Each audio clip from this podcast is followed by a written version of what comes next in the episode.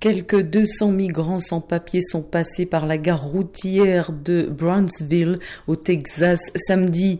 Tout au long de la frontière, l'arrivée massive de mineurs a débordé les structures au point que l'administration Biden a ordonné à l'agence de gestion des situations d'urgence, l'agence FIMA, d'intervenir. Le ministère de la Santé s'occupe de 8800 jeunes migrants et les arrivées quotidiennes se poursuivent.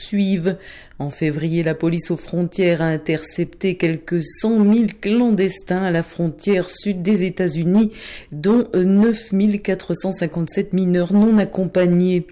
La crise à la frontière devient incontrôlable, a dénoncé le chef de la minorité républicaine à la Chambre des représentants, Kevin McCarthy, qui accuse Joe Biden d'avoir provoqué cet afflux de migrants avec ses réformes migratoires.